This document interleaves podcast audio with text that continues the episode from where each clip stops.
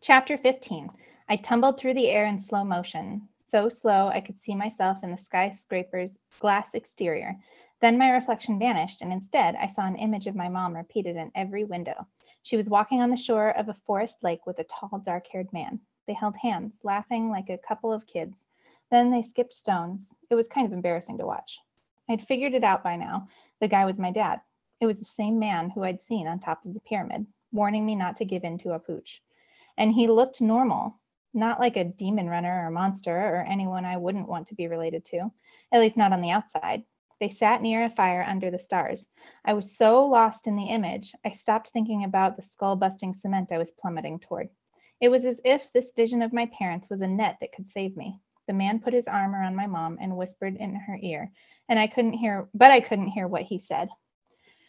All I know is my mom's face lit up, and in the same instant, he was gone, vanished like a puff of smoke. "Mom," I called out.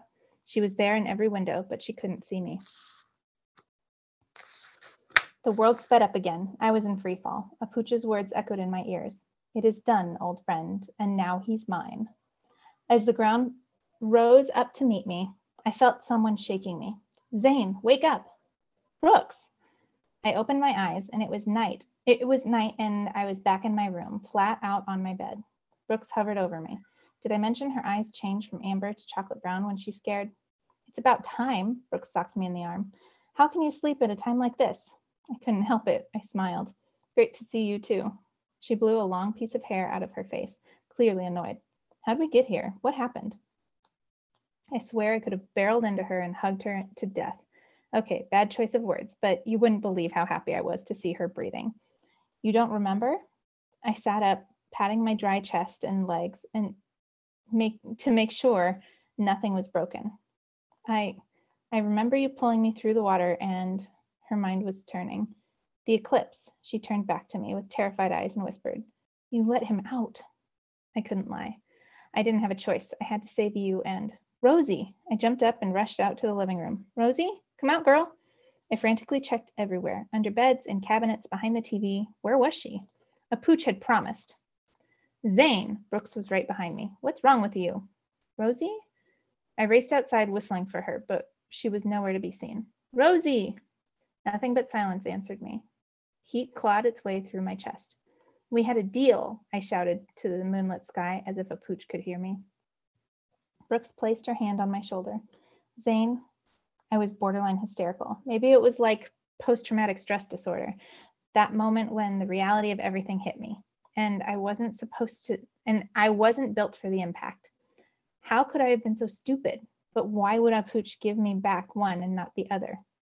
"Because he's a twisted, bitter god who can't be trusted," Brooks whispered. Her hands flew to her mouth. "Holy Kay, I heard your thoughts." "Whoa," I jumped back. This had happened before when we were in the pool, but I thought that had been a fluke. I did not want her in my head. It was wrong on so many levels. "Can you hear mine?" she asked. "No." "How about now?" She took my hand in hers. "I'm thinking you're the big, biggest idiot on the planet to make a deal with Ah-Puch." I jerked my hand free. "How'd you do that?" Brooks blinked fast. "It must happen when we're touching." She paced nervously. When she, then she froze and her gaze met mine. "Holy cow, I know what your dad is." "If it's something bad, don't tell me." I clapped my hands over my ears. "It's not a demon." I lowered my hands. "Yeah, I kind of figured that," I said, thinking of the man in the vision of my mom. "Is it a magician?" "No." "Okay," I braced myself. "Then what am I?" She stared at me, scanning my face, my neck, my chest. "Tell me." "It's not possible." "Brooks, you're part God." I almost laughed. "Me? Part God?" The desert tilted and I felt lightheaded. Maybe her brain had gotten fried when she was knocked out. There was a higher chance of that being true than of me equaling one half God. "No way. Only gods can do telepathy." My knees buckled and I stumbled. She caught me by the elbow. "Are... Are you sure?" I asked. A thousand percent. You, Zane Obispo, are the son of a Maya god." Holy smokes, that sounded kind of cool. "Which one?" I asked. "Please don't say some evil guy like Puke." "I have no idea, but I get it now. No wonder you had the ability to release Ah-Puch. I mean, the prophecy was clear, a powerful innocent with ancient blood." I wasn't following. Think about it, she said excitedly. I could see her mind churning as she paced. The gods put him away, so maybe that meant only a god could let him out. Whoa, you never mentioned that before. I didn't figure it out until just now. I was so focused on the powerful innocent part, I didn't go any further. Plus, a god is never innocent, so it wouldn't have made sense. She shook her head. The gods probably thought their plan was foolproof because they all hate Ah-Puch. None of them would ever set him free. Okay, so Brooks's logic sort of made sense. It wasn't all that different from middle school, where the cool kids band together against someone they can't stand. She took a deep, shaky breath. They didn't count on you coming along. Did you hear that, gods? You got duped. What's an innocent? I asked. I didn't understand before, but I get it now. It's someone who has no knowledge of his lineage, as in you're not ruined by your power yet. Power? But I didn't have any. Unless you counted seeing in the dark, and I guess now telepathy. So if gods can read minds, I said, then how can you read my thoughts? Are Nawal's go gods? No, Brooks dropped her gaze. It means you trust me, or else you wouldn't let me in. It was dangerous to have Brooks in my head, knowing my secrets. Like that, I thought she was beautiful and, no offense, but how do I keep you out? Her eyes searched my face and I could tell it hurt her. Just put up a wall, easy as that. She spun on her heels and began walking back to the house. I followed, not knowing what to say. I mean, could she blame me? It was like reading someone's diary, but way worse. Brooks, hang on. I couldn't keep up. Yeah, some demigod I was. You think I want you in my head? She whipped around to face me. You think you're the only one who has problems? The only one who's in danger? Well, let me tell you. Her face was red with anger as she poked me. Not everything is about you, Zane Obispo. Brooks froze in mid-thought, her fingers still on my chest.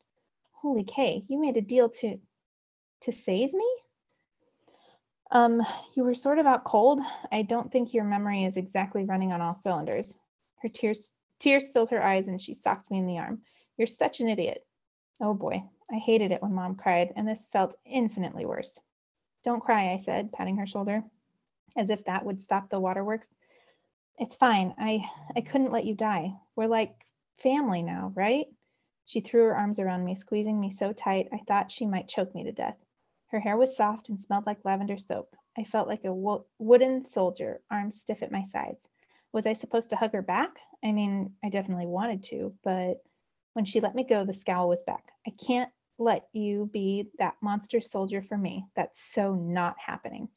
Wait a second, I said, glad to change the subject. How come I've never been able to do telepathy with anyone before now? Brooks shrugged. Maybe it's because you've been touched by our world or by the magic, or maybe because of the eclipse. I don't know for sure. Then she grabbed my arm and turned my hand so she could see the inside of my wrist. A black symbol was inked there like a tattoo, a quarter-sized skull with sleeping eyes. He's claimed your life, Brooks whispered in horror. I gripped my wrist, covering the tattoo, knowing it was more than a design. It was a binding promise. Zane Obispo, Brooks threw her fists onto her hips.